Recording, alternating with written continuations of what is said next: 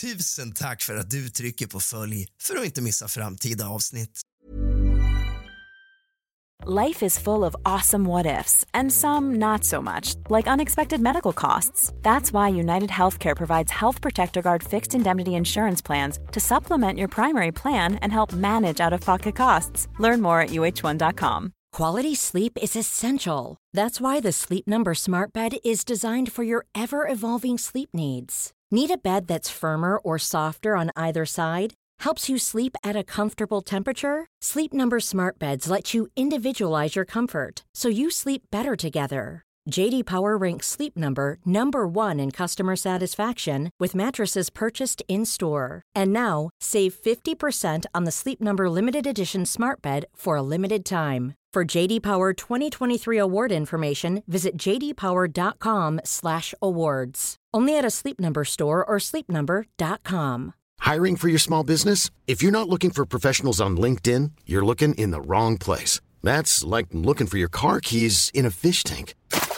LinkedIn helps you hire professionals you can't find anywhere else, even those who aren't actively searching for a new job but might be open to the perfect role. In a given month, over 70% of LinkedIn users don't even visit other leading job sites. So start looking in the right place. With LinkedIn, you can hire professionals like a professional. Post your free job on linkedin.com slash people today.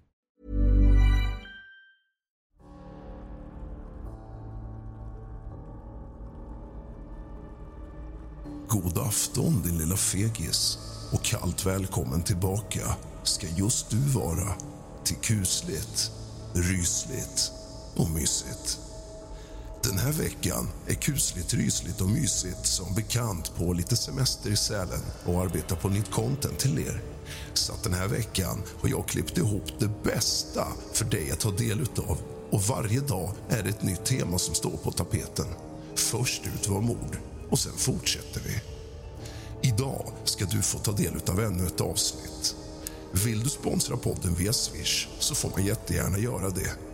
076 833 1412. På så vis så hålls podden gratis och inga medlemssidor behövs där det bjuds på exklusivt content för medlemmar. Sätt dig ner din fegis med någonting varmt att dricka. För nu börjar dagens avsnitt av kusligt, rysligt och mysigt.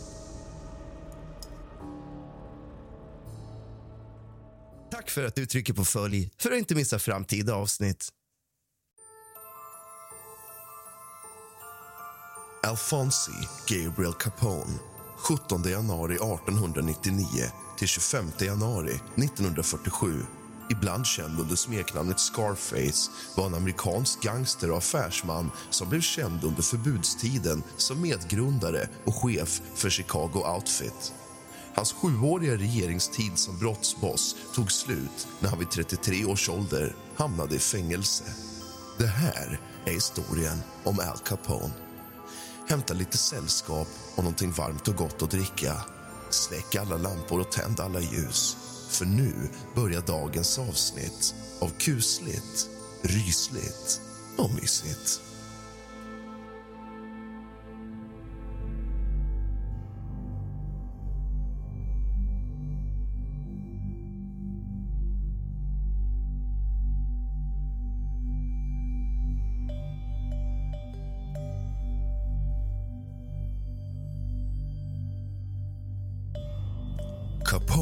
Föddes 1899 i New York City som barn till italienska emigranter.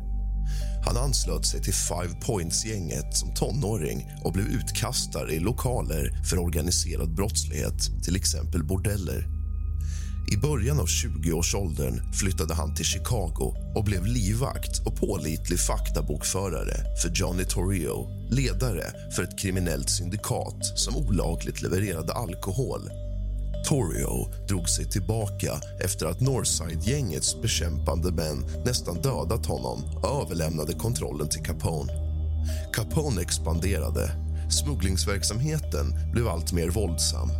Hans ömsesidigt lönsamma relationer med borgmästare William Hale Thompson och stadens polis gjorde att han verkade säker för brottsbekämpningen. Capone tycktes njuta av uppmärksamhet till exempel åskådarnas jubel när han dök upp vid bollmatcher. Han gav donationer till olika välgörenhetsorganisationer och sågs av många som en modern Robin Hood. Sankt Valentine-massakern, där sju gängrivaler mördades mitt på ljusa dagen skakade dock den offentliga bilden av Chicago och Capone vilket fick inflytelserika medborgare att kräva åtgärder från regeringen och tidningar att kalla Capone för public enemy number one. De federala myndigheterna ville fängsla Capone och anklagade honom för 22 fall av skatteflykt. Han dömdes för fem fall 1931. Under ett mycket uppmärksammat fall godkände domaren som bevis Capones erkännande om sina inkomster och obetalda skatter som han gjorde under tidigare och slutligen misslyckades under de förhandlingarna om att betala de statliga skatter han var skyldig. Han fälldes och dömdes till 11 år i federalt fängelse.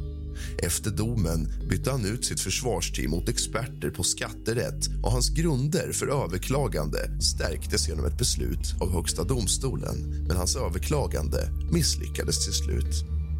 Capone visade tecken på neurosyfilis under tidigt under sitt straff och blev allt mer försvagad innan han släpptes efter nästan åtta års fängelsevistelse. Den 25 januari 1947 avled han av en stroke. Capone föddes den 17 januari 1899 i stadsdelen Brooklyn i New York City. Hans föräldrar var de italienska emigranterna Gabriel Capone och Teresa Capone. Hans far var frisör och hans mor sömmerska. Båda födda i Angri, en liten kommun utanför Neapel i provinsen Salerno. Capones familj hade invandrat till USA 1893 via fartyg. Först via Fiumi, dagens Rijeka i Kroatien en hamnstad i det dåvarande Österrike-Ungern. Familjen bosatte sig på 95 Navy Street i Navy Yard-sektionen i Brooklyn, New York City. Gabriel Capone arbetade på en närliggande frisörsalong på 29 Park Avenue. När Al var 11 år gammal flyttade han och familjen till 38 Garfield Place i Park Slope i Brooklyn. Gabriel och Theresa fick åtta andra barn. Vincenzo Capone, som senare bytte namn till Richard Hart och blev förbudsagent i Homer, Nebraska. Raphael James Capone, även känd som Ralph Bottles Capone som tog hand om sin brors dryckesindustri. Salvatore Frank Capone, Ermina Capone som dog vid ett års ålder Ermino John Capone, Albert Capone, Matthew Capone och Mefalda Capone. Ralph och Frank arbetade med Al Capone i hans kriminella imperium. Capone var lovande som elev men hade problem med reglerna i sin stränga katolska skola. Hans skolgång tog slut vid 14 års ålder efter att ha blivit avstängd för att ha slagit en kvinnlig lärare i ansiktet. Han arbetade med småjobb runt om i Brooklyn bland annat i en godisbutik och på en bowlinghall. 1916 till 1918 spelade han semiprofessionell baseball. Därefter påverkades Capone av gangstern Johnny Torrio som han kom att betrakta som en mentor. Capone var en av de mest kända gangstrarna i Brooklyn. Capone gifte sig med May Josephine Coughlin vid 19 års ålder den 30 december 1918. Hon var irländsk katolik och hade tidigare samma månad fött deras son Albert Francis Sonny Capone 1918 till 2004. Albert förlorade det mesta av sin hörsel på vänstra öra som barn. Capone var under 21 år och hans föräldrar var tvungna att skriftligen ge sitt samtycke till äktenskapet. Enligt uppgift hade de två ett lyckligt äktenskap trots hans kriminella livsstil. Capone blev till en början involverad i små gäng som inkluderade Junior 40 Thieves och Bowery Boys. Han anslöt sig sen till Brooklyn Rippers och därefter till det mäktiga Five Points-gänget som var baserat på nedre Manhattan. Under denna tid anställdes han av och fick handledning av sin kollega Frankie Yale en bartender på en danslokal och saloon på Coney Island som kallades för Harvard Inn. Capone förolämpade oavsiktligen en kvinna när han arbetade i dörren och blev huggen med kniv tre gånger på vänster sida av ansiktet av hennes bror Frank Galliuccio. Såren ledde till smeknamnet Scarface, som Capone avskydde. Datumet när detta inträffade har rapporterats med inkonsekvenser. När Capone fotograferades dolde han de ärrade vänstra sidan av ansiktet och sa att skadorna var krigsskador. Han kallades av sina närmsta vänner för Snorky. ett uttryck för skarpsynt klädd. År 1919 lämnade Capone New York City för Chicago på inbjudan av Johnny Torrio som importerats av brottsbossen James Big Jim Colosimo som verkställare. Capone började i Chicago som utkastare på en bordell vilket anses vara det mest sannolika sättet för honom att ha smittats av syfilis. Capone var medveten om att han var smittad i ett tidigt skede och en tidig användning av salversan hade förmodligen kunnat bota infektionen men han sökte tydligen aldrig behandling. 1923 köpte han ett litet hus på 7244 South Prairie Avenue i kvarteret Park Manor i stadens södra del för 5 500 dollar. Enligt Chicago Daily Tribune dödades kaparen Joe Howard den 7 maj 1923 efter att han har försökt störa Capone Torrios smuggelverksamhet. Under de första åren av årtiondet började hans namn dyka upp på tidningarnas sportsidor där han beskrevs som en boxningspromoter. Torrio tog över Colosimos kriminalimperium efter den sistnämndes mord den 11 maj 1920 där Capone misstänktes vara inblandad. Torrio ledde i huvudsak en italiensk organiserad brottsgrupp som var den största i staden med Capone som sin högra hand. Han var försiktig med att dras in i gängkrig och försökte förhandla fram avtal om territorier mellan rivaliserande kriminella grupper. Det mindre Northside Gang, som leddes av Dean O'Banion kom under press från bröderna Jenna som var allierade med Torrio. O'Banion tyckte att Torrio inte var till någon hjälp när det gällde Jennas intrång i Northside trots hans anspråk på att vara en förlikningsman i tvister. I ett ödesdigert steg arrangerade Torrio mordet på O'Banion i hans blomsteraffär den 10 november 1924. Detta placerades i Jaime Wise i ledning för gänget med stöd av Vincent Drusio och Bugs Moran. Wise hade varit en nära vän till O'Banion. Northsiders gjorde det till en prioritet att hämnas på hans mördare. Under förbudstiden i USA var Capone involverad med bootleggers i Kanada som hjälpte honom att smuggla sprit till USA. När Capone fick frågan om han kände Rocco Perry som kallades Kanadas kung av smugglare svarade han att han inte visste vilken gata Kanada ligger på. Andra källor hävdar dock att Capone visst hade besökt Kanada där han hade några gömställen men den kungliga kanadensiska bergspolisen uppger att det inte finns några bevis för att han någonsin satt sin fot på kanadensisk mark.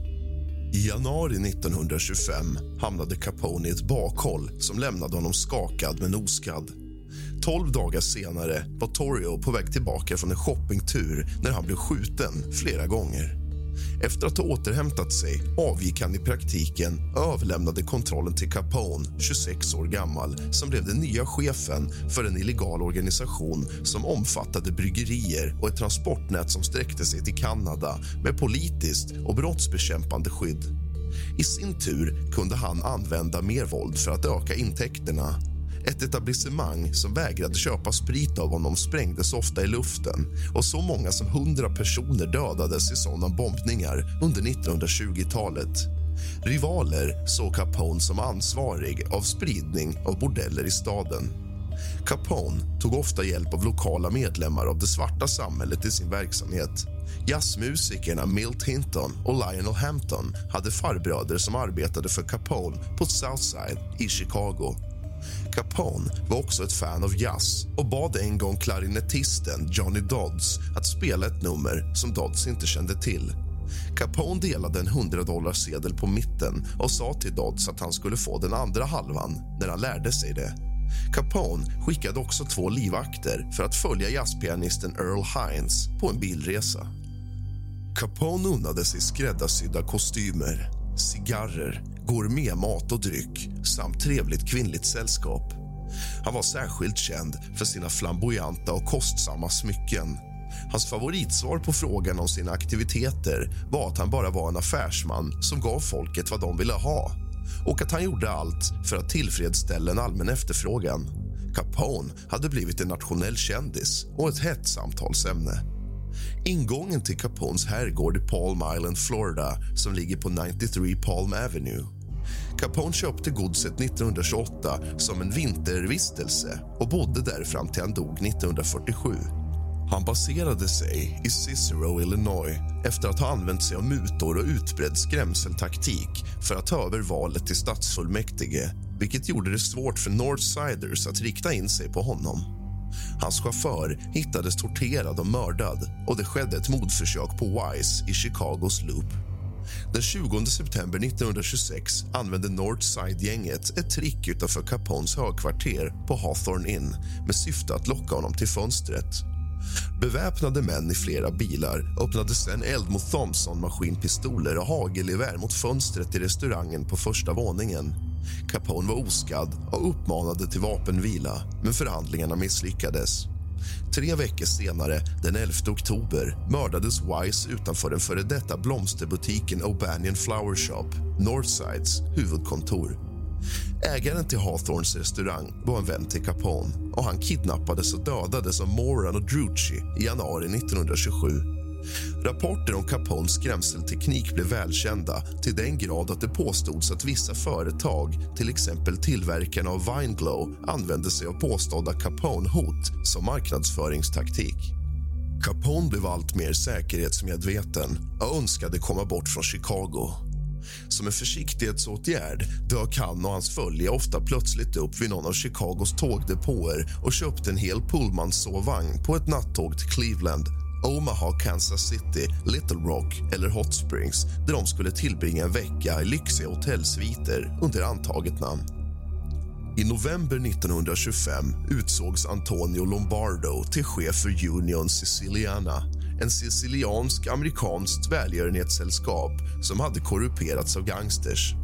En rasande Joe Aiello, som själv hade velat ha posten trodde att Capone var ansvarig för Lombardos uppstigning och han ogillade den icke-sicilianske mannens försök att manipulera affärerna inom Union. Aiello bröt alla personliga och affärsmässiga band med Lombardo och inledde en fejd med honom och Capone. Aiello allierade sig med flera andra fiender till Capone bland annat Jack Suta, som tillsammans drev sedlighets och spelhus.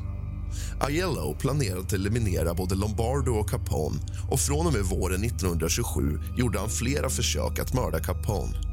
Vid ett tillfälle erbjöd Aiello kocken på Joseph Diamond Joe Espitos Bella Napoli Café, Capones favoritrestaurang, pengar för att lägga kaustiksyra i Capone och Lombardos soppa. Enligt rapporter erbjöd han mellan 10 000 och 35 000 dollar. Istället avslöjade kocken komplotten för Capone som svarade med att skicka män som förstörde en av Ayelos butiker på West Division Street med kulspruteeld. Mer än 200 kulor avfyrades inne i Ayelos bröders bageri den 28 maj 1927 vilket skadade Joes bror Antonio. Under sommaren och hösten 1927 mördades ett antal torpeder som Aiello anlitade för att döda Capone själv. Bland dem fanns Anthony Russo och Vincent Spicusa som var en av dem som hade erbjudit 25 000 dollar av Aiello för att mörda Capone och Lombardo. Aiello erbjöd till slut en belöning på 50 000 dollar till den som eliminerade Capone. Minst tio revolvermän försökte hämta ut Aiellos belöning men slutade med att de själva dog.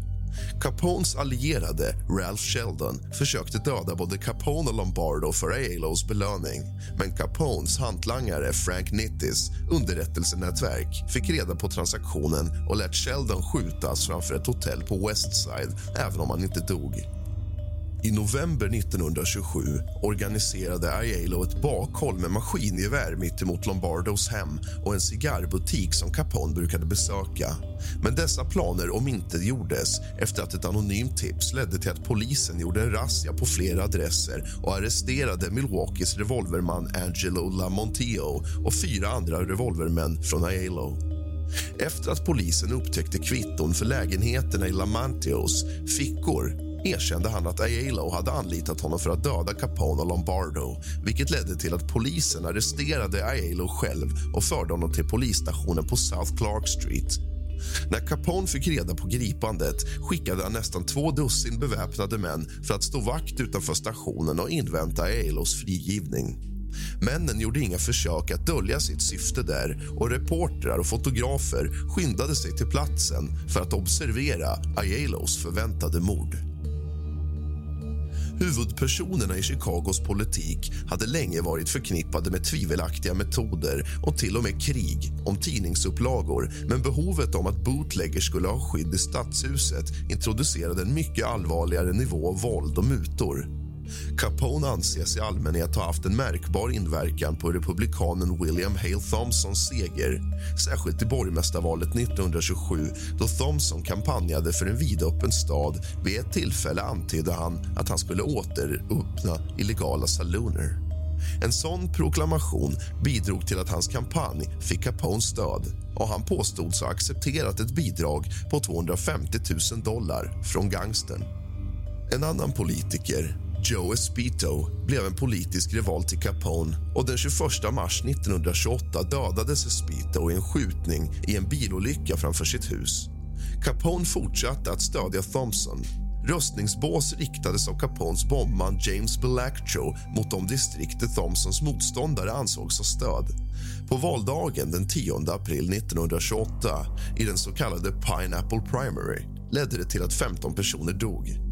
Bel Castro anklagades för mordet på advokaten Octavius Grandy en afroamerikan som utmanade Thompson som kandidat och de afroamerikanska rösterna som jagades genom gatorna på valdagen av bilar med beväpnade män innan han sköts ihjäl.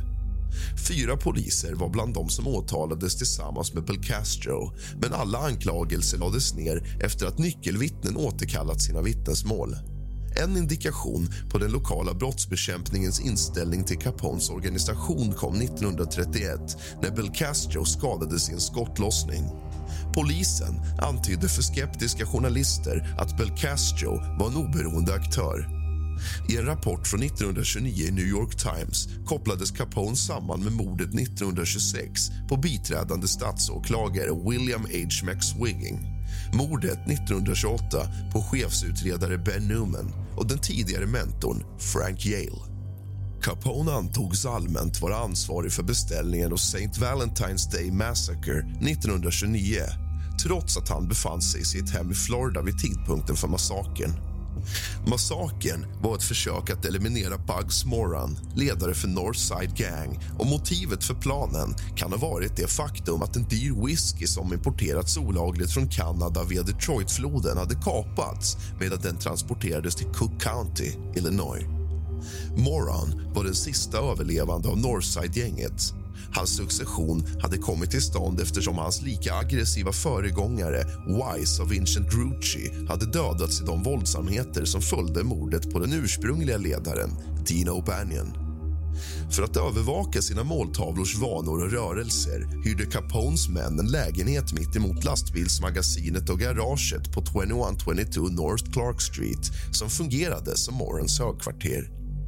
På morgonen torsdag den 14 februari 1929 signalerade Capones spanare till fyra beväpnade män förklädda till poliser att de skulle inleda en polisrazzia. De falska poliserna radade upp de sju offren längs en vägg och signalerade till medbrottslingar beväpnade med maskingevär och hagelgevär. Moran var inte bland offren. Bilder av de dödade offren chockerade allmänheten och skakade Capones image. Inom några dagar fick Capone en kallelse att vittna inför en stor jury i Chicago om anklagelser om federala förbudsbrott men han hävdade att han mådde för dåligt för att närvara. I ett försök att rensa upp sin image donerade Capone till välgörenhetsorganisationer och sponsrade ett soppkök i Chicago under depressionen. Massakern på alla hjärtans dag ledde till att allmänheten blev orolig för Thompsons allians med Capone och var en faktor som bidrog till att Anton J. Searmark vann borgmästarvalet den 6 april 1931. Capone var främst känd för att beordra andra män att göra sitt smutsiga arbete åt honom. I maj 1929 avslöjade en av Capones livvakter, Frank Rio en komplott av tre av hans män Albert Anselmi, John Scalisi och Joseph Gianta som hade övertalats av Aiello att avsätta Capone och ta över Chicago Outfit. Capone slog senare männen med ett baseballträ och beordrade sedan sina livvakter att skjuta dem. En scen som togs med i filmen The Untouchables från 1987. När Capone 1930 fick reda på att Aiello konspirerade mot honom beslöt han sig för att slutligen eliminera honom 1930. Veckorna före Aiellos död spårade Capones män honom till Rochester, New York där han hade kontakter inom Buffalos brottslingsfamilj Stefano Magadino och konspirerade för att döda honom där. Men Aiello återvände till Chicago innan komplotten kunde verkställas. Aiello, som var ångestladdad av det ständiga behovet att gömma sig och att flera av hans män dödats bosatte sig i Chicago i en lägenhet som tillhörde Union Sicilian skattmästare Pascal Pasti Presto. Den 23 oktober, när han lämnade Pastagone-Comos byggnaden för att gå in i en taxi började en beväpnad man i ett fönster på andra våningen på andra sidan gatan skjuta mot Aiello med kulsprutepistol. Aiello uppges ha blivit skjuten minst 13 gånger innan han störtade från byggnadens trappor och flyttade sig runt hörnet i ett försök att ta sig ur skottlinjen. Istället rörde han sig direkt in i räckvidden för en andra kulsprutepistol som var placerad på tredje våningen i ett annat hyreshus och sköts därefter ner. I kölvattnet av St. Valentine's Day Massacre beslutade Walter A. Strong, föreläggare av Chicago Daily News att be sin vän president Herbert Hoover om ett federalt ingripande för att stävja Chicagos löglashet. Han anordnade ett hemligt möte i Vita huset bara två veckor efter Hoovers installation. Den 19 mars 1929 framförde Strong tillsammans med Frank Losich från Chicago Crime Commission och Laird Bell sin sak till presidenten. I Hoovers memoarer från 1952 rapporterade den före detta presidenten att Strong hävdade att Chicago var i händerna på gangstrar och att polisen, magistraten, var helt under deras kontroll. Att den federala regeringen var den enda kraft genom vilken stadens förmåga att styra sig själv skulle kunna återställas. Jag beordrade genast att alla federala organ skulle koncentrera sig på herr Capone och hans allierade. Detta möte inledde en attack mot Capone från flera myndigheter. Finans och justitiedepartementen utarbetade planer för ett åtal och inkomstskatt mot Chicagos gangsters och en liten elitstyrka av Prohibition Bureau-agenter som bland annat bestod av Elliot Ness sattes in mot smugglare. I en stad som var van vid korruption var dessa lagmän okorrumperade. Charles Wars, en skribent för Chicago Daily News kallade dem för untouchables. För att stödja de federala insatserna använde Strong i hemlighet sin tidnings resurser för att samla in och dela med sig av underrättelser om Capones gäng. Den 27 mars 1929 arresterades Capone av FBI-agenter när han lämnade en rättssal i Chicago efter att ha vittnat inför en stor jury som undersökte brott mot federala förbudslagar. Han anklagades för att ha missaktat rätten för att ha låtsats varit sjuk för att undvika ett tidigare framträdande. Den 16 maj 1929 greps Capone i Philadelphia, Pennsylvania för att ha burit ett dolt vapen. Den 17 maj 1929 åtalades Capone av en stor jury. Rättegången hölls inför Philadelphia Municipal Court Judge John E. Walsh. Efter att hans advokat hade lagt fram ett erkännande av sin skuld dömdes Capone till ett års fängelse. 8 augusti 1929 överfördes Capone till Philadelphias Eastern State Penitentiary. En vecka efter sin frigivning, i mars 1930 listades Capone som den främsta allmänna fienden Public Enemy Number One på den inofficiella Chicago-kommissionens brottskommittés vitt spridda lista. I april 1930 arresterades Capone för lösdriveri när han besökte Miami Beach. Guvernören hade beordrat sheriffen att köra ut honom ur delstaten. Capone hävdade att polisen i Miami hade nekat honom mat och vatten och hotat med att arrestera hans familj. Han anklagades för mened för att ha gjort dessa uttalanden men friades efter en tredagars rättegång i juli. I september utfärdade en domare i Chicago en arresteringsorder för Capone på grund av anklagelser om lösdriveri och använde sedan publiciteten för att ställa upp mot Thompson i Republikanernas primärval. I februari 1931 ställdes Capone inför rätta på grund av anklagelsen om förakt för domstolen. I rätten ingrep domaren James Herbert Wilkerson för att förstärka åklagarens utfrågning av Capones läkare. Wilkerson dömde Capone till sex månader men han förblev fri medan han överklagade domen om förakt. I februari 1930 kopplades Capones organisation till mordet på Julius Rosenheim som tjänstgjort som polisinformatör i Chicago Outfit i 20 år. Nyckeln till Capones fällande dom för skatteanklagelser var inte hans utgifter utan hans inkomster och blev mest värdefullt bevis i det avseendet hade sitt ursprung i hans erbjudande om att betala skatt. Ralph, hans bror och en gangster i egen rätt ställdes inför rätta för skatteflykt 1930. Ralph tillbringade de följande 18 månaderna i fängelse efter att ha dömts i en två veckor lång rättegång som Wilkerson var ordförande för. I sin strävan att undvika samma öde beordrade Al Capone sin advokat att reglera sin skattesituation. Även om det inte skedde gjorde hans advokat avgörande medgivanden när han uppgav de inkomster som Capone var villig att betala skatt för på olika år och medgav till exempel inkomster på 100 000 dollar för 1928 och 1929 utan någon utredning hade regeringen alltså fått ett brev från en advokat som agerade för Capones räkning där han medgav att han hade stora skattepliktiga inkomster för vissa år som inte hade betalat någon skatt för. Den 13 mars 1931 åtalades Capone i en hemlig storjury för inkomstskatteflykt 1924. Den 5 juni 1931 åtalades Capone av en federal storjury för 22 fall av inkomstskatteflykt från 1925 till 1929. Han släpptes mot borgen på 50 000 dollar men åtalades senare för 5 000 överträdelser av Volstead Act, förbudslagarna. Efter många fler rättsliga tvister skickades Capone till slut till ett amerikanskt fängelse i Atlanta i maj 1932 vid 33 års ålder. Vid sin ankomst till Atlanta fick Capone officiellt diagnosen syfilis och gonorré. Han hade också abstinenssymptom från kokainberoende vars användning hade perforerat hans nässkiva. Capone var kompetent i sitt fängelsejobb där han sydde sulor på skor åtta timmar om dagen medan hans brev var knappt sammanhängande. Han ansågs vara en svag personlighet och var så pass okunnig när det gällde att mobba medfångarna att hans cellkamrat Red Rudensky fruktade att Capone skulle få ett sammanbrott. Rudensky var tidigare en småbrottsling med koppling till Capone-gänget och fann sig själv bli en beskyddare för Capone. Den påfallande skyddaren av Rudensky och andra fångar drog till sig anklagelser från mindre vänliga fångar och underblåste misstanken om att Capone fick specialbehandling. Inga solida bevis framkom någonsin men det utgjorde en del av motiveringen till att Capone flyttades till det nyligen öppnade federala fängelset Alcatraz utanför San Francisco-kusten i augusti 1934. Den 23 juni 1936 knivhöggs Capone och skadades ytligt av en Alcatraz-fånge, James C. Lucas. Capone fick en kniv och blev ytligt skadad av en annan fånge. På grund av sitt goda uppförande fick Capone tillåtelse att spela banjo i Alcatraz-fängelsets band Rock Islanders som gav regelbundna söndagskonserter för andra fångar. Capone transkriberade också låten Madonna Mia och skapade ett eget arrangemang som en hyllning till sin hustru May.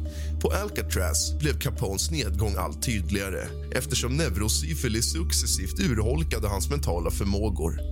Den formella diagnosen syfilis i hjärnan ställdes i februari 1938. Han tillbringade det sista året av sitt fängelsestraff på Alcatraz sjukhusavdelning förvirrad och disorienterad. Capone avslutade sitt straff på Alcatraz den 6 januari 1939 och överfördes till den federala kriminalvårdsanstalten på Terminal Island i Kalifornien för att avtjäna sitt straff för missaktning av domstol. Han beviljades villkorlig frigivning den 16 november 1939 efter att hans fru May överklagat till domstolen med hänvisning till hans nedsatta mentala förmågor. Han var inte längre i stånd att avtjäna sitt straff för missaktning av domstol. Den viktigaste effekten av Capones fällande dom var att han upphörde att vara boss omedelbart efter fängelsedomen. Men det var inblandade i fängslingen av Capone beskrev det som att det avsevärt underminerade staden organiserades brottssyndikat. Capones underboss, Frank Nitti, tog över som chef för Outfit efter att ha släppts ur fängelset i mars 1932 efter att också ha dömts för skatteflykt. Långt ifrån krossad fortsatte Outfit utan att besväras av Chicago-polisen men på en mycket lägre nivå och utan öppet våld som hade präglats Capones styre. Den organiserade brottsligheten i staden hade en lägre profil efter förbudet hade upphävts och var redan försiktig med uppmärksamhet efter att ha sett Capones ryktbarhet att få honom på fall till den grad att det fanns en brist på konkurrens bland författare om vem som faktiskt hade kontrollen och vem som var en galjonsfigur, en så kallad frontboss. Prostitution, facklig utpressning och spelande blev penningatillverkare för den organiserade brottsligheten i staden utan att det ledde till allvarliga utredningar. I slutet av 50-talet upptäckte FBI-agenter en organisation ledd av Capones tidigare löjtnanter som regerade över Chicagos undre värld. Vissa historiker har spekulerat i att Capone beordrade mordet på Edward J. O'Hare 1939 en vecka före hans frigivning för att han hade hjälpt federala åklagare att fälla Capone för skatteflykt även om det finns andra teorier om O'Hares död. På grund av sin sviktande hälsa släpptes Capone från fängelset den 16 november 1939 och hänvisades till John Hopkins Hospital i Baltimore för behandling av syfilis pares. På grund av hans osmakliga rykte vägrade John Hopkins att behandla honom men Union Memorial Hospital var villig att ta emot honom som patient. Capone var tacksam för den medmänskliga vård han fick och donerade två japanska grötkörsbärsträd till Union Memorial Hospital 1939. Efter några veckors vård inom och utanför sjukhuset lämnade en mycket sjuk Capone Baltimore den 20 mars 1940 för att resa till sin herrgård på Palm Island i Florida. 1942, efter massproduktionen av penicillin som påbörjats i USA var Capone en av de första amerikanska patienter som behandlades med detta nya läkemedel. 1942 var det visserligen för sent för att han skulle kunna vända skadorna på hjärnan men det bromsade upp sjukdomsutvecklingen. 1946 undersökte hans läkare och en psykiatriker från Baltimore honom och kom fram till att Capone hade en mentalitet som ett 12-årigt barn. 1946 tillbringade han det sista året av sitt liv i sin herrgård på Palm Island i Florida och umgicks med sin fru och sina barnbarn. 1946 fick Capone en stroke. Han återfick medvetandet och började förbättras men drabbades av lunginflammation. Han dog till slut den 25 januari omgiven av sin familj i sitt hem. Hans kropp transporterades tillbaka till Chicago en vecka senare hölls en privat begravning. Han begravdes ursprungligen på Mount Olivet Cemetery i Chicago. 1950 flyttades Capones kvarlever tillsammans med hans far Gabriel och hans bror Frank till Mount Carmel Cemetery Hillside i Illinois. Nu siktar vi på ett grymt 2023 tillsammans. Tack för att ni har funnits vid poddens sida och lyssnat dedikerat under 2022. Vi blickar framåt mot 2023 med mera mys, mera mörker, mera kyla och mera tända ljus. Du har lyssnat på kusligt, rysligt och mysigt av och med mig, Rask. Sov gott.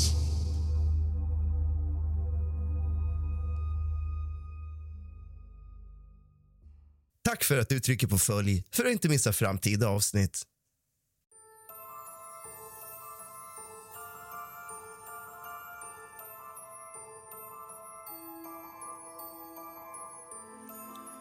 God afton, din lilla fegis. Och kallt välkommen tillbaka ska just du vara till kusligt, rysligt och mysigt. Idag tänkte jag att vi ska göra ett lite annorlunda avsnitt. Vi ska tala om en maffiaboss, nämligen John Sonny Francis Senior. Hämta lite sällskap och någonting gott att dricka. Släck alla lampor och tänd alla ljus och sätt dig ner. För nu börjar dagens avsnitt av kusligt, rysligt och mysigt.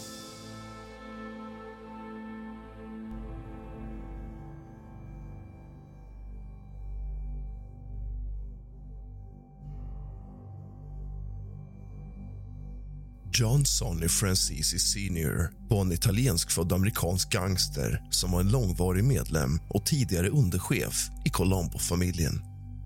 Francisis karriär inom den organiserade brottsligheten inleddes på 1930-talet och sträckte sig över åtta decennier.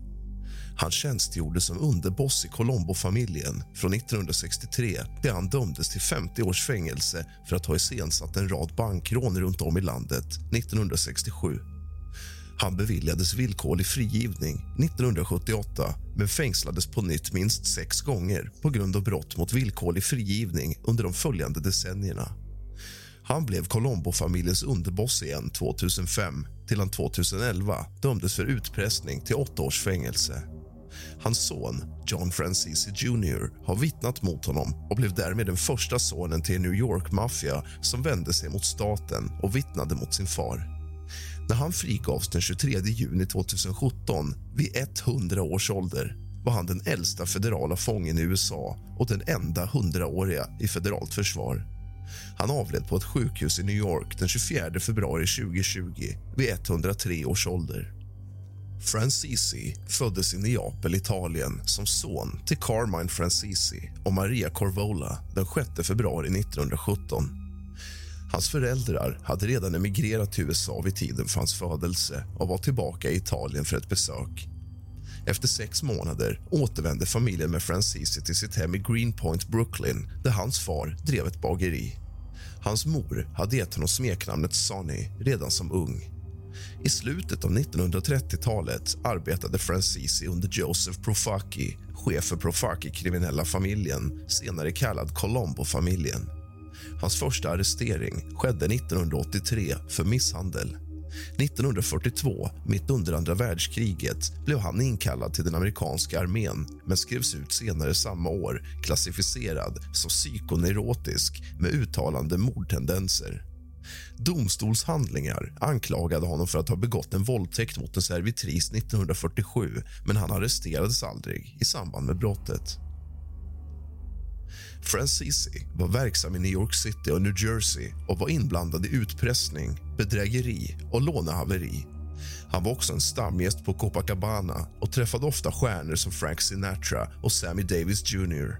Han var också ett boxningsfan av Rocky Granciano. 1950 blev han en make och tjänstgjorde i Sebastian Buster Alloys besättning far till Colombo-familjens tidigare tillförordnade boss Vincenzo Alloy. Han tror sig upphöjt till caprogim, eller kapten i Colombo-familjen i mitten av 50-talet av Profaki. 1963 hade han beordrats till underchef av chefen Joseph Colombo. Under 1950 och 1960-talen angav Francisi sin officiella sysselsättning som ägare av en kemtvättsaffär i Brooklyn.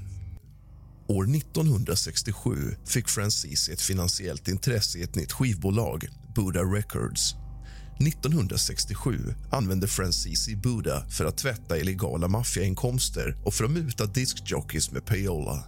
Han infiltrerade också och började tjäna pengar genom ägaren till Calla Records, Nate McCalla tills skivbolaget upphörde med sin verksamhet 1977 och McCalla mördades i en avrättning. Han anklagades för att ha mördat familjen Genoveses torped den förvandlade informatören Ernest Rupolo 1964 på order av Vito Genovesi. Rupolo sköts och knivhuggs flera gånger innan hans fötter fästes på två betongblock och hans händer bands innan han dumpades i Jamaica Bay. Han arresterades tillsammans med nio andra personer den 13 april 1966 och under rättegången tog åklagaren fram journaler som hävdade att Francisi hade dödat mellan 30 och 50 personer. Francisi frikändes senare från mordet. Den 3 mars 1967 dömdes Francisi dock i Albany, New York för att ha lett en serie av fyra bankrån runt om i landet 1965 och han dömdes slutligen till 50 års fängelse i United States Penitentiary, Leavenworth av domare Jacob Mishler 1970 efter flera avslag och överklaganden. Hans son Michael hävdade att när Mishler dömde sin far förklarade Francisi. När Michler dömde hans far, du ser på. Francisis brorson, Salvatore Francisi ska enligt uppgift ha lett på Francisis spelverksamhet medan Francisi satt i fängelse. 1978 släpptes han villkorligt men återvände till fängelset 1982 för brott mot den villkorliga frigivningen. Fram till 2008 anklagades han aldrig för något annat brott även om han återvände till fängelset för brott mot villkorlig frigivning vid minst sex tillfällen. År 2006 diskuterade Francisi tekniker för maffiamord med Gatana Mugai Fetato en medarbetare till Colombo utan att inse att Fetato var en informatör för regeringen och spelade in samtalet. Francisi sa till Fetato. Jag dödade många killar du pratar inte om fyra, fem, sex eller tio. Francisi berättade också för Fatato att han satte nagellack på sina fingertoppar före ett mord för att undvika att lämna fingeravtryck på brottsplatsen. Francisi föreslog också att han skulle bära ett hårnät under mordet för att undvika att lämna några hårstrån på brottsplatsen som skulle kunna DNA-analyseras. Slutligen betonade Francisi vikten av att hantera liket på rätt sätt. Hans tillvägagångssätt var att stycka liket i en barnpool torka av de avskurna kroppsdelarna i en mikrovågsugn och sen köra delarna genom en kommersiell sopkvarn. Francisi observerade. Idag kan man inte ha en kropp längre. Det är bättre att ta en halvtimme, en timme för att göra sig av med kroppen än att lämna kroppen på gatan. Efter att John Jackie DeRoss fängslats 2004 befordrades Francisi återigen till Colombo-familjens underchef 2005 för första gången sedan han fängslades 1967.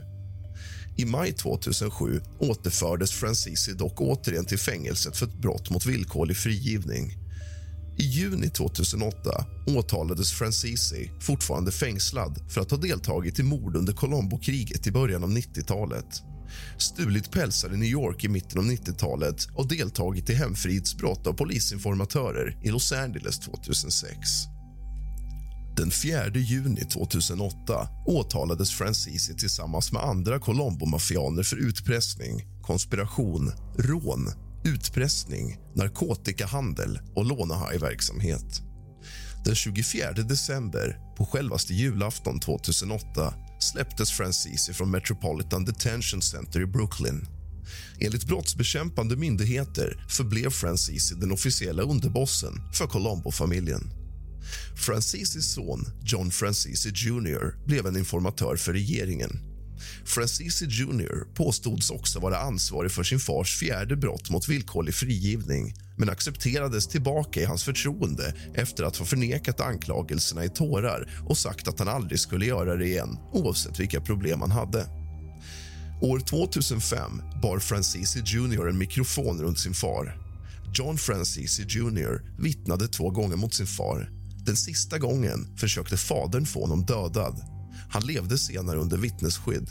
2010 erkände Francisi Jr att han fått 50 000 dollar från FBI som ett samarbetsvilligt vittne. Han är den första sonen till en New York-maffialedare som vänder sig mot statsbevis och vittnar mot sin far. Med hjälp av Francisi Juniors vittnesmål kunde den 93-åriga Francisi Senior den 14 januari 2011 dömas till åtta års fängelse för utpressning av två strippklubbar på Manhattan och för att ha drivit en lånehajverksamhet men även ha utpressat en pizzeria på Long Island. Åklagaren hade begärt ett straff på 12 år medan Francisis advokater begärde mildhet på grund av en rad olika åkommor bland annat partiell blindhet och dövhet, gikt samt flera kroppsliga problem. Francisi nekades i juli 2016 en frigivning av humanitära skäl Francisi frigavs från Federal Medical Center i Denver, Massachusetts den 23 juni 2017 vid 100 års ålder. Han var den äldsta federala fången i USA och den enda hundraåriga i federalt häkte vid tidpunkten för frigivningen.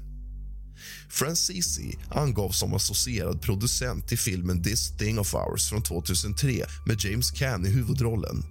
Han var också med och finansierade budgeten på 22 000 dollar för porrfilmen Deep Throat från 1972 som genererade 30-50 miljoner dollar men även slasherfilmen The Texas Chainsaw Massacre från 1974 som tjänade över 30 miljoner dollar från en investering på 80 till 140 000 dollar. Francisi var gift med en kvinna och fick tre barn. Under sitt äktenskap hade John gjort Christina Capibianco, en 16-årig cigarettflicka på Store Club på Manhattan, gravid med sin son Michael Francisi. För att undvika en skandal kring att ha ett barn utom äktenskapet gifte de sig med Frankie Grillo. Efter att maffian tillåtit att John skiljer sig från första frun försvann Grillo och han gifte sig med Copa Bianco. På grund av detta hade Michael till en början trott att han adopterats av John efter Grillos försvinnande som Michael trodde var hans biologiska far. Francisi fick ytterligare fyra barn med Copa Bianco som dog 2012. Sammanlagt hade Francisi åtta barn, 18 barnbarn, sex barnbarnsbarn. Michael Francisi hade gått in på ett föreläkareprogram 1969 eftersom John Francisi ursprungligen inte ville att han skulle bli involverad i organiserad brottslighet. 1971, kort efter att hans far hade dömts till 50 års fängelse för bankrån bestämde han sig dock för att hoppa av college för att hjälpa sin familj att tjäna pengar. 1971 beslutade han sig för att hoppa av college för att hjälpa sin familj tjäna pengar. 1986 dömdes han till tio års fängelse men Michael släpptes slutligen 1994 och pensionerade sig i Kalifornien 1995 då han blev frisläppt. Hans yngre son, John Francisi Jr var en medarbetare i Colombo-familjen innan han blev FBI-informatör. Den 23 juni 2017 släpptes Francisi och återvände hem.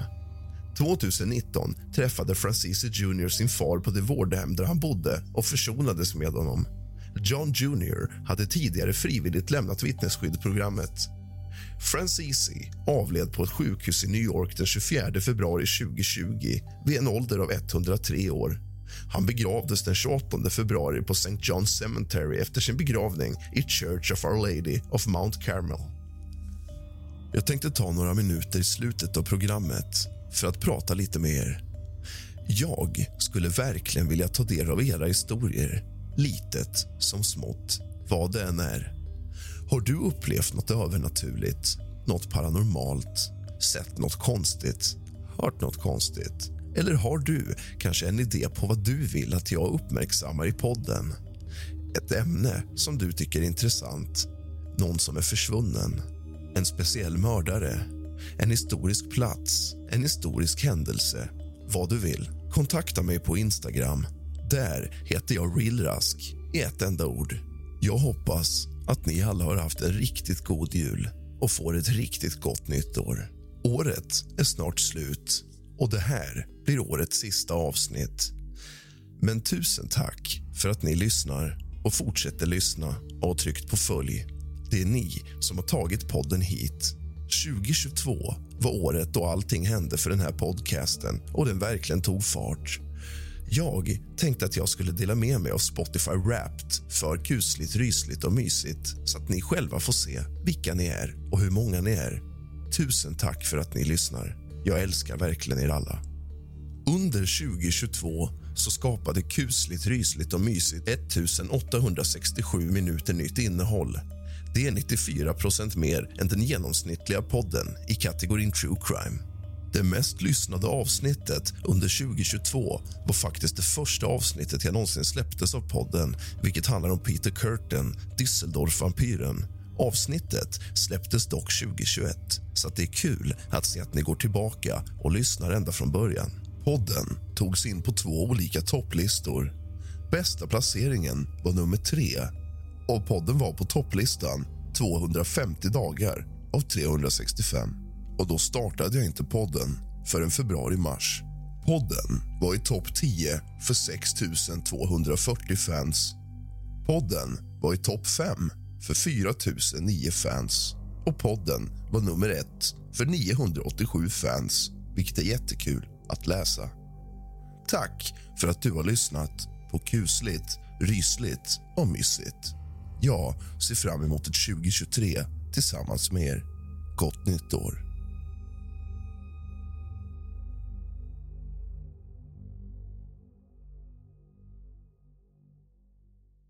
Tack för att du trycker på följ för att inte missa framtida avsnitt av kusligt, rysligt och mysigt.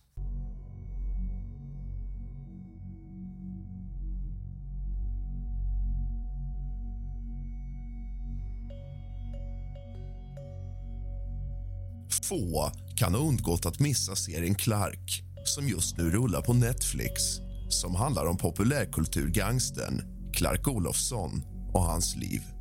Men vad stämmer egentligen? Och vad stämmer inte? Idag ska vi gå igenom hela Clark Olofssons liv. Från början fram till idag. Källa till dagens avsnitt är helt och hållet Clarks Wikipedia. Då det räcker gott och väl. Så slå dig ner för helvete. Hämta något gott att dricka. Bacardi Cola kanske. Så ska vi dra historien från början till nu. Hela skiten. Vad fan var det som hände egentligen? Clark Odert Olofsson, född 1 februari 1947 i Trollhättan. En svensk och belgisk medborgare som blivit beryktad och rönt stor massmedial uppmärksamhet efter att ett flertal gånger har begått grova brott däribland mordförsök, misshandel, rån och narkotikahantering. Olofsson, som har tillbringat mer än hälften av sitt liv på kriminalvårdsanstalter har kallats Sveriges första popgangster då han trots de begångna brotten behandlats varsamt av media och väckt mer nyfikenhet än fruktan kring sin person. Olofsson var enligt en gallupundersökning i USA längre tillbaka sedd som en av Sveriges mäktigaste män. Efter att ha avtjänat drygt tio år i fängelse efter sin senaste dom, bland annat för narkotikasmuggling är Olofsson sen slutet på juli 2018 åter en fri man. Olofsson är son till bagaren och maskinisten Sten Odert Alfons Olofsson och Inga-Britt Nemi Margareta Olofsson. Han växte upp i ett hem med omfattande alkoholproblem och när han var åtta år gammal stod hans mor ensam med honom och hans två yngre systrar. Moderns sociala problem föranledde att de tre barnen placerades i fosterhem. När hon återhämtat sig och fått anställning som affärsbiträde samlade hon familjen igen i en lägenhet i Slätta damm på Hisingen i Göteborg. Här bodde de granne med framtida journalisten Janne Josefsson. Familjen flyttade senare till Köldgatan i Biskopsgården. I tonåren började Olofsson som lärling på Götaverken i Göteborgs hamn och vid 15 års ålder gick han till sjöss och åkte jorden runt på ett lastfartyg. 1963 var Clark 16 år gammal. Han placerades på ungdomsvårdsskola efter flera småbrott. I augusti 65, medan han var på rymmen från ungdomsvårdsskolan befann sig Olofsson och två kumpaner vid statsminister Tage Erlanders tjänstebostad på Harpsund och plockade åt sig av vindruvor, gurkor och tomater i växthuset. De upptäcktes dock av trädgårdsmästaren och flydde samt fick lift med en bil in till Flen. Tre månader efter inbrottet misshandlade Olofsson två polismän i Eskilstuna och den 4 februari 66 dömdes han till tre års fängelse. Hans tredje dom och första riktiga fängelsedom. Våren 1966 rymde han ur ett fängelse, Tidaholmsanstalten, för första gången. Den 29 juli 1966 undersökte polismannen Ragnar Sandahl och hans kollega Lennart Mattiasson ett inbrott i en cykelaffär på Skjutsaregatan i Nyköping när Sandahl sköts till döds med en k-pist. Mördaren hette Gunnar Nogren. Den andra var Olofsson som i och med händelsen inledde en bana som riksbekant brottsling. Norgren greps den 16 augusti i en lägenhet på Utåkersgatan 4 i Göteborgsstadsdelen Koltorp och erkände senare mordet. Lägenheten tillhörde en pojkvän till Olofssons syster. Norgren gav sig först sen polisen skjutit flera skott genom dörren till lägenheten. Olofsson klarade sig genom att han gått ut på ett ärende och troligen fick syn på en stor folksamling utanför lägenheten. Han lyckades hålla sig undan några veckor, men greps till slut den 25 augusti vid ett dramatiskt tillslag i Grimmeredsskogen i Västra Frölunda i Göteborg. Via telefonavlyssning fick polisen reda på att Olofsson och hans 20-åriga flickvän skulle träffas vid en särskild bergsklack i Grimmeredskogen. Två poliser, maskerade till orienterare Berit Brosved och Ulf Högenberg försökte gripa honom samtidigt som Olofsson ryckte upp en pistol ur byxlinningen och sköt två skott. Högenberg träffades i axeln. Olofsson dömdes först till tio års internering men i hovrätten ändrades domen till åtta år. Nogren dömdes till tolv år vilket var det strängaste straffet en svensk domstol kunde utdöma vid den tiden. Den 4 februari 69 rymde Olofsson från fängelset och flydde till Kanarieöarna. Han greps i en lägenhet i Frankfurt. Den 5 augusti, två månader innan muck, Lindgatans fångvårdsanstalt en öppen anstalt i Bohuslän. I början av 70-talet satt Olofsson på Kumlaanstalten. Den 2 februari 73 greps han i matsalen på Kurhotellet i Ulricehamn sedan polisen hade fått tips efter att en städerska hade sett en pistol på ett av hotellrummen. Vid gripandet hade han varit på rymmen i sju månader och rånat en bank i Göteborg. Han dömdes i maj 73 till sex års fängelse och fördes till interneringsfängelset i Kalmar. 1973 satt Olofsson på Norrköpingsanstalten när Janne Olsson gick in och tog gisslan på Kreditbanken på Norrmalmstorg i Stockholm. Olsson krävde att Olofsson skulle komma till platsen. Olofsson hämtades och togs till banken där han tillbringade sex dygn tillsammans med gisslan och Janne Olsson. Olofsson fälldes i tingsrätten men friades senare i Svea hovrätt. Han hade, enligt honom själv, agerat för att skydda gisslan och hade polisens tysta medgivande till det. Han fördes tillbaka till fängelset för att avtjäna resterande tid av sitt tidigare straff. Han sökte nåd hos regeringen, men ansökan avslogs tillsammans med hans begäran om att få studera juridik. Den 20 mars 1975 rymde han från Norrköpingsanstalten och i april gick han in på en bank i Köpenhamn med en pistol i varje hand. Han sköt ett skrämskott och kom över 194 000 kronor. En månad efter rymningen befann sig Olofsson i södra Frankrike tillsammans med en bankrånarkumpan köpte han segelbåten Saga för 50 000 frank under tre månader seglade de runt i Medelhavet. I augusti gick de genom Gibraltarsund och ut på Atlanten förbi ögruppen Azorerna. Med hjälp av paret Inger Alfén och Mikael von Heine från Djursholm på väg hem från Västindien kom Olofsson på rätt kurs och nådde till slut Irland. Därefter tog de sig till Danmark, där dansk polis kom på dem. Olofsson kom undan och först i januari 76 fick belgisk polis tag på honom och lyckades ringa in honom i en vägkorsning utanför Bryssel. Han lyckades skjuta sig fri och på ett tåg i Västtyskland under denna flykt träffade han 19-åriga Marike. Den 24 mars 76 rånade Olofsson Handelsbanken på Östra Hamngatan 27 i Göteborg på 930 000 kronor. Vid den tiden det största rånbytet i svensk kriminalhistoria. Samtidigt tog han två personer som gisslan. Han greps klockan 22.30, nio timmar efter rånet på hotell Gyllene Kärven i Herrljunga. 230 000 kronor återfanns vid gripandet av Olofsson. Resten kom aldrig till rätta. För rekordrånet dömdes han till åtta års internering men tre veckor efter domen, i juli 76, flydde han igen. Denna gången genom att köra en Scania-lastbil genom tre fängelseportar vid Norrköpingsfängelset. Tillsammans med ett antal medfångar flydde de till en väntande flyktbil. Den sista juli 1976 greps han i Halmstad. Den 12 augusti 76 gifte sig Olofsson och Marike i Kumlabunkern. År 1979 påbörjade Olofsson som intern studier i journalistik vid institutionen Journalisthögskolan på Stockholms universitet. Han gjorde praktik hos tidningen Arbetaren. Han avslutade studierna 1983.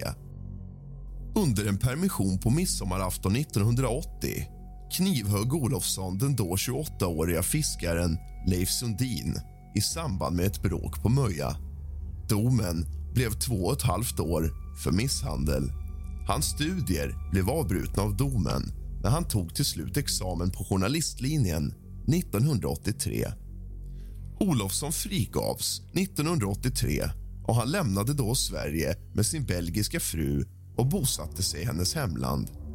I november 84 greps han i kustorten Blankenberg i Belgien misstänkt för att ha försökt smuggla in 25 kilo amfetamin i Sverige med den så kallade Televerksligan. Han dömdes mot sitt nekande till tio års fängelse för medhjälp till grovt narkotikabrott. Den 10 oktober 1991 släpptes Olofsson fri och flyttade till den belgiska landsbygden åtta mil utanför Bryssel. I juli 96 greps Olofsson utanför en bank i Oslo då polisen trodde att han förberedde ett rån. Han släpptes efter ett dygn. En stormig novembernatt räddades han av sjöräddningens helikopter utanför Hallandskusten efter att hans träsnipa slagits sönder mot klipporna. Några veckor senare omhändertogs han för rattfylla i Stockholm. Den 15 april 98 greps han på Teneriffa som huvudman för knarksmuggling efter att ha varit internationellt efterlyst via Interpol i flera månader.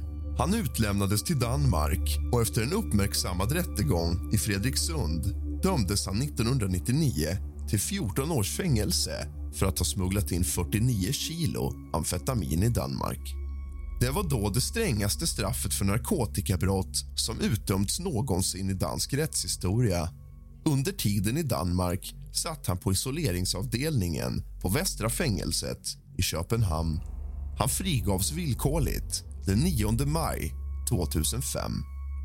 Den 8 november 1993 skedde ett inbrott på Moderna museet i Stockholm. Tjuvarna hade tagit sig in genom taket. Fem tavlor hade stulits och en statyett av Pablo Picasso samt två tavlor av konstnären George Braque från Moderna museet. Det sammanlagda bytesvärdet uppgick till nästan 500 miljoner kronor. Clark Olofsson agerade som mellanhand i konstkuppen. Han uppger själv i en intervju i podcasten Olöst att hans uppgift var att hitta köpare till dessa värdefulla verk. Han påstår att han inte vet var den vita duken av Brack tog vägen. Denna målning är det enda konstverket som fortfarande saknas. Clark uppger i intervjun att han föredrar att inte vara inblandad i kriminalitet som berör konst eftersom detta är komplicerat och det finns många bedragare. Han uppger även att hans personliga favorit av de stulna verken var just den vita duken. Alla gärningsmän blev gripna och dömdes men det saknades fortfarande värdefull konst. Sensommaren 94 greps tre personer i Bryssel när de försökte sälja ett av de stulna verken Picasso-målningen Kvinnan med svarta ögon värderad till 48 miljoner kronor. Vid slutet av januari 1995 avslöjades att ytterligare tre av de stulna konstverken kommit till rätta värderade till ungefär 250 miljoner kronor. Det var Picassos Källan, ett verk av Braque, Slottet samt en skulptur av Picasso. Det saknades enbart ett av konstverken som stals vid konstkuppen. Konstverket som saknas, Den vita duken, även kallad Stilleben, målad 1928. På kvällen den 19 juli 2008 greps Olofsson och tre andra personer på Apelvikens camping i Varberg. Polisen hade spanat på honom i åtta månader och han misstänktes vara huvudman i en stor knarkhärva. Samtidigt slog polisen till mot en narkotikatransport vid Årsta partihallar i Stockholm. Sammanlagt anhölls sex personer i Stockholm och Varberg misstänkta för grovt narkotikabrott och medhjälp. Olofsson häktades i slutet av 2008 för att ha försökt smuggla in 100 kilo amfetamin och 76 kilo cannabis från Nederländerna. Östgötapolisen hade kommit narkotikaligan på spåren genom spaningsfilmer och telefonavlyssning sedan 2007. Rättegången inleddes den 2 juni 2009 och han dömdes den 31 juli 2009 till 14 års fängelse följt av livstidsutvisning. Han dömdes till nio års fängelse för sina narkotikaaffärer och tvingades avtjäna ytterligare fem år för att han fortsatt sin brottslighet efter en tidigare dom. Då han återföll i brott efter frigivande 2005 hade tingsrätten förverkat fem år av hans villkorliga frihet på sju och därmed blev Olofssons straff i praktiken 14 år. Den 7 december 2009 fastställde Göta hovrätt fängelsedomen. Fram till hösten 2012 satt han på anstalten Saltvik i Härnösand innan han flyttades till Kumla. Den 5 mars 2013 lämnade Olofsson in sin 24-sidiga resningsansökan till Högsta domstolen där han bland annat tog tillbaka sitt erkännande. Den 15 november 2016 överfördes Olofsson till fängelse i Belgien. 2015 gav han ut första delen av sina memoarer. Den 30 juli 2018 släpptes Olofsson fri från fängelset och tog genast flyget till Sverige. I tidiga intervjuer sa han sig inte ångra någonting och att han i framtiden skulle bli en lycklig pensionär. Han kunde återvända till Sverige sen han återfått sitt svenska medborgarskap som han tidigare frånsagt sig trots den tidigare livstidsutvisningen. Han har sex barn, varav den yngsta pojken med fästman tre äldre söner tillsammans med den före detta frun Marike och två döttrar sen tidigare. I dokumentärserien Från hissingen till Casablanca om tv-journalisten Janne Josefsson intervjuas Clark Olofsson i avsnitt 3 av serien sänt i SVT 12 januari 2021. I programmet hävdar Olofsson att han planerar att återgå i brottslighet. Han säger bland annat att han har vissa planer och att han är öppen för illavarslande förslag. Han säger sig också inte tycka att det är moraliskt fel att utsätta människor för grov brottslighet och anser att alla människor ska få bestämma helt själva vilka handlingar de vill utföra även inkluderat grova brottsliga handlingar mot helt oskyldiga. Det var vad som hände på riktigt. Mycket stämmer överens med vad som händer i serien Clark även om den till stor del är kryddad för tittarnas nöjes skull. Källa i dagens avsnitt är helt och hållet Clarks egna Wikipedia-sida. Du har lyssnat på kusligt, rysligt och mysigt med mig, Rask. Sov gott.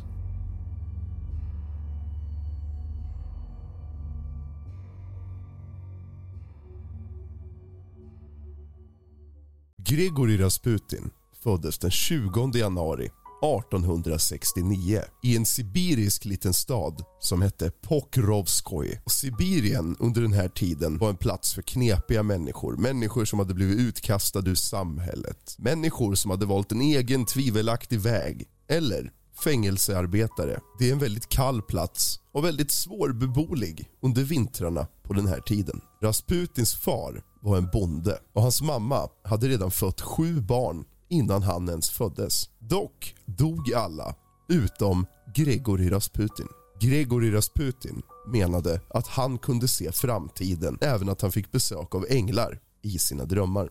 Han visste saker om sina grannar som ingen kunde tänkas veta.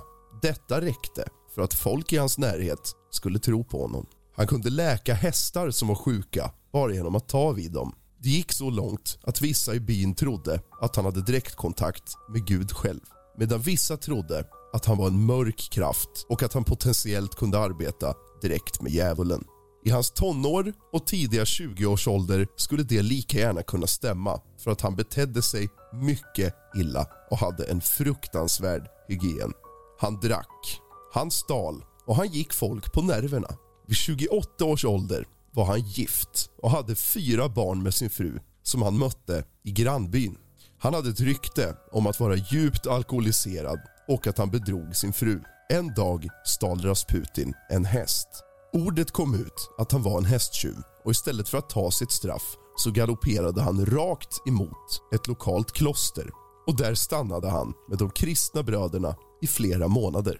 De övertygade honom att hitta Gud och ändra sitt ondskefulla sätt. En man vid namn Makarej blev hans mentor och han bestämde sig för att gå med som munk. Han övergav sin familj för att fara runt från plats till plats för att predika. Han gick i månader i den sibiriska skogen helt själv bland björnar, tigrar, snöleoparder, lokatter och isbjörnar. Detta stoppade inte Rasputin. I skogen träffade han en sekt som heter Klystis. Det var en egen grupp från den ryska ortodoxa kyrkan och många av deras medlemmar hade hemliga möten i skogen. De trodde att för att få syndernas förlåtelse så måste man synda ordentligt först. De hade ceremonier där man ströp varandra och släppte i sista ögonblicket. De blev höga genom denna kvävning. De talade i tungor, de snurrade och dansade till de kände sig fulla. De körde så hårt till de föll till marken för att sedan ha sex med vem som helst som låg bredvid dem för att tillsammans ha massiva orger.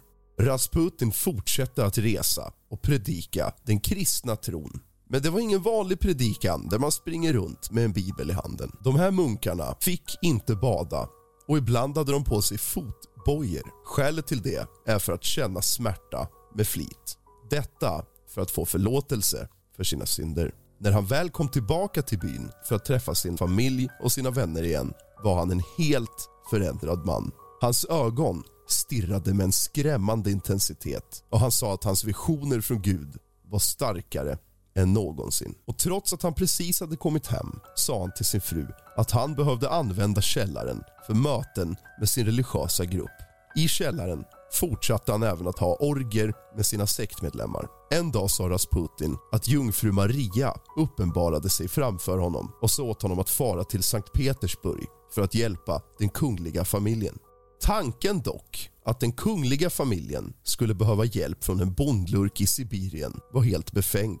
Så hur i hela fridens namn tog sig någon som Rasputin in i det kungliga palatset? Det visar sig att hans mentor som munk var religiös rådgivare åt familjen Romanov. Genom honom fick Grigorij Rasputin kontakt med kungliga familjemedlemmar som trodde på hans krafter. Så Rasputin tog sitt pick och pack och for mot den kungliga familjen. Till en början så var de chockade över hans fasansfulla yttre. Han luktade fruktansvärt och hans stirrande var på riktigt skrämmande. Han kunde spärra upp sina pupiller på beställning och hans ögon blev så stora att de nästan blev helt svarta. Men när prästen fick se hans helande krafter var han övertygad om att Rasputin var ett helgon med krafter från Gud. Men Rasputin brydde sig inte ett dugg om vad någon tyckte om honom. Han petade sig i näsan framför högt uppsatta människor. Han hånade aristokrater. Trots detta blev han god vän med prinsessan Milika och Anastasia av Montenegro. De fick smeknamnet Kråksystrarna på grund av formen på deras näsor.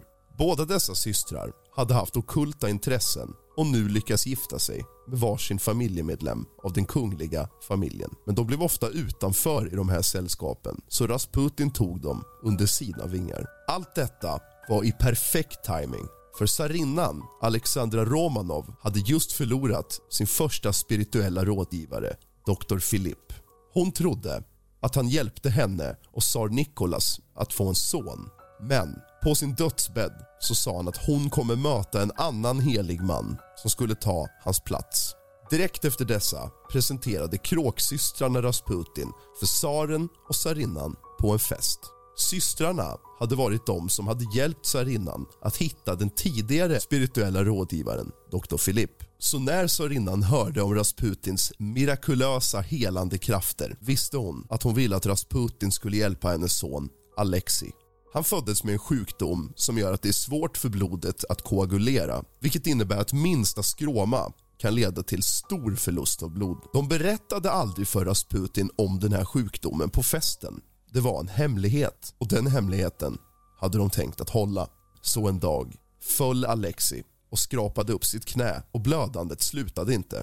Rasputin dök upp från ingenstans och krävde att få träffa pojken. Rasputin sa att han hade fått en vision från Gud och utan hans hjälp kommer den lilla pojken att dö. Och alla på palatset var chockerade över hur Rasputin kunde veta detta vilket bara förstärkte den tron de hade för honom. När han väl fick träffa den lilla pojken så sa han åt läkarna att lämna pojken så att han fick vara med honom i enrum för att använda sina helande krafter. Nästan på en gång började Alexi läka. Detta räckte för att tsarinnan skulle vara övertygad om att han var en helig man med magiska helande krafter. På bara några månader så blev Rasputin en frekvent person i den kungliga familjen och deras palats. Han började ge droger som opium, morfin och kokain till tsaren och hävdade att det här skulle underlätta hans liv och hans vardag. De började bli höga tillsammans och på detta sätt umgås. Givetvis blev tsaren beroende detta resulterade i att han ville att Rasputin skulle komma över till palatset oftare. Tsarinnan brukade få migrän och led av ångest. Rasputin lyckades ta bort hennes smärta och få henne att slappna av. Väldigt snart så började tsaren och tsarinnan båda känna att de var beroende av Rasputin och han började besöka dem minst en gång i veckan. Rasputin kallade tsarinnan och tsaren för mamma och pappa som om han vore ett av deras barn. Han började be med barnen på kvällen, tala om godnattsagor för dem. Det här gjorde barnvakten väldigt nervös för att de äldsta döttrarna hade börjat komma in i puberteten. Och ett hembiträde hävdade även att Rasputin hade våldtagit henne. Men Sarinnan litade på Rasputin så pass mycket att hon anklagade hembiträdet för att vara en lögnare och sparkade henne. Nannin försökte sparka ut Rasputin men barnen hävdade att han var deras vän och sa att Nannin var elak. Så de sparkade även henne. Det stod nu klart att Rasputins klor var djupt i den kungliga familjen och han kunde komma undan med nästan vad som helst. Tidningar i Sankt Petersburg började rapportera om den här händelsen och de skrev att Rasputin även var tillåten i prinsessans säng. Rasputin bodde nu i en lägenhet i Sankt Petersburg dit hans följare kunde komma på hans möten. Kvinnor dök upp med varm mat. De samlades runt bordet där han hade huvudplatsen i mitten.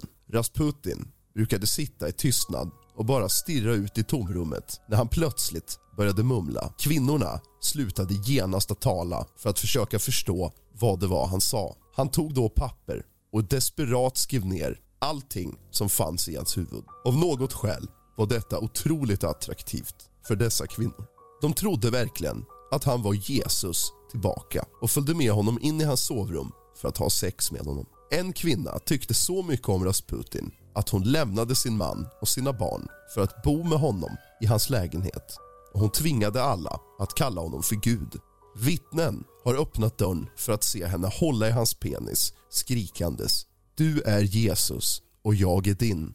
Efter att ha hört alla de här skandalerna beordrades poliser att följa efter honom var han än gick för att se vad han höll på med. De rapporterade att han använde sig av prostituerade varje dag och tog med dem in i badhus. För en man som badar så ofta så doftade han väldigt illa.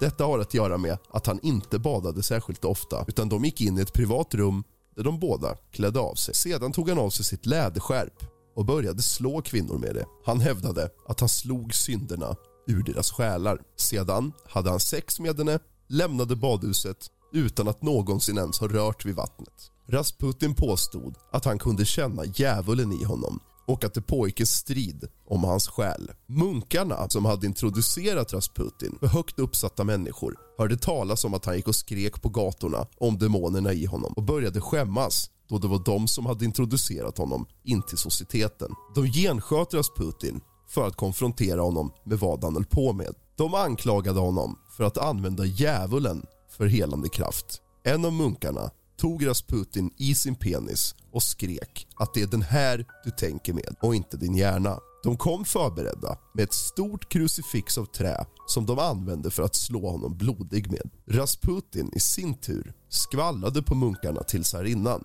och sa att de försökte mörda honom. De båda skickades till Finland för att leva i exil. Rasputin kände att det var dags att lämna storstan för att åka hem till Sibirien och få lite frisk luft efter allting. I hembyn fick en person reda på att Rasputin är antikrist så personen anlitade en prostituerad för att mörda honom. Denna prostituerade kvinna hade tidigare fått sin näsa avskuren av en torsk så att hon fick av denna person veta att Rasputin ofta använde sig av prostituerade och inte behandlade dem väl.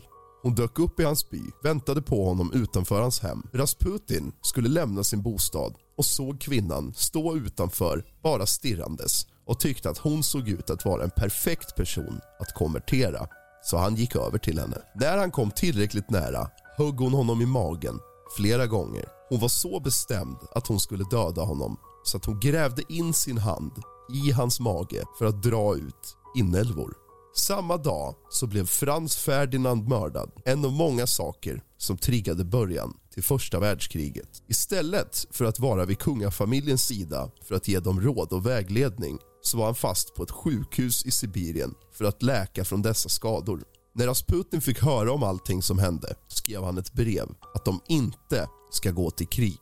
Och Han skrev vi kommer alla drunkna i blod. Men tsaren ville inte lyssna på Rasputin. För första gången i hans karriär så gapade folk efter honom på gatorna och hurrade och de stöttade strid och att man ska slåss för Ryssland. Så tsaren lämnade palatset för att delta i striden. Tsarinnan var helt själv. Efter att Rasputin hade läkt så åkte han tillbaka till palatset. Miljoner ryska män dog i kriget. Folk kämpade för att hitta arbete och en sån enkel sak som bröd hade blivit dubbelt så dyrt. Och som om det inte vore nog så litade tsarinnan på en galning.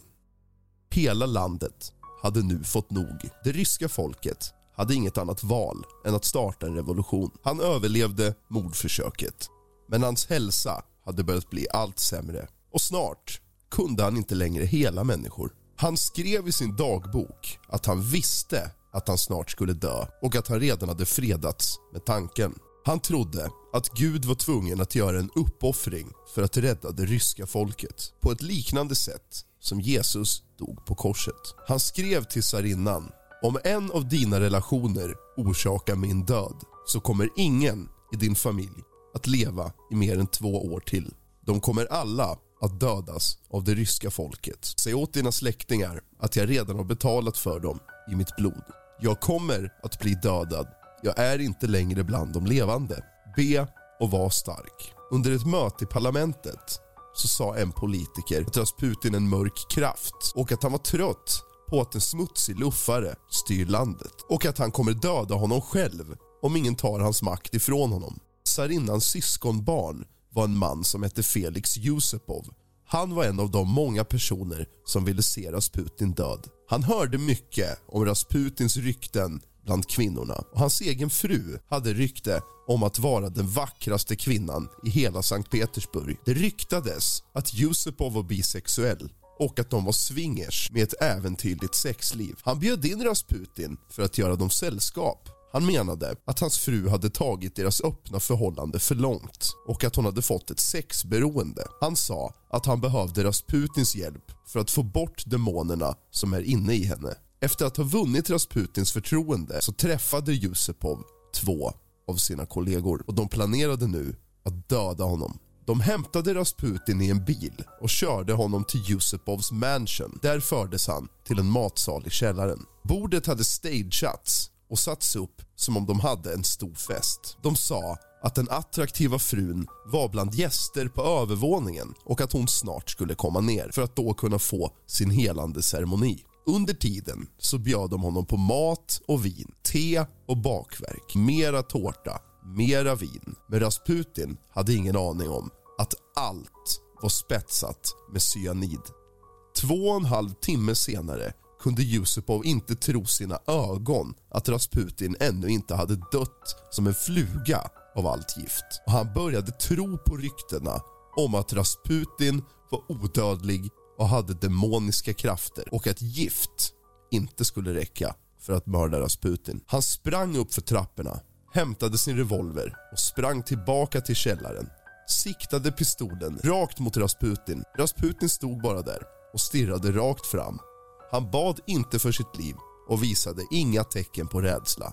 Han sköt Rasputin, som föll till marken. Alla vart glada. De firade och tjoade och kimmade och gick upp för att fortsätta festa.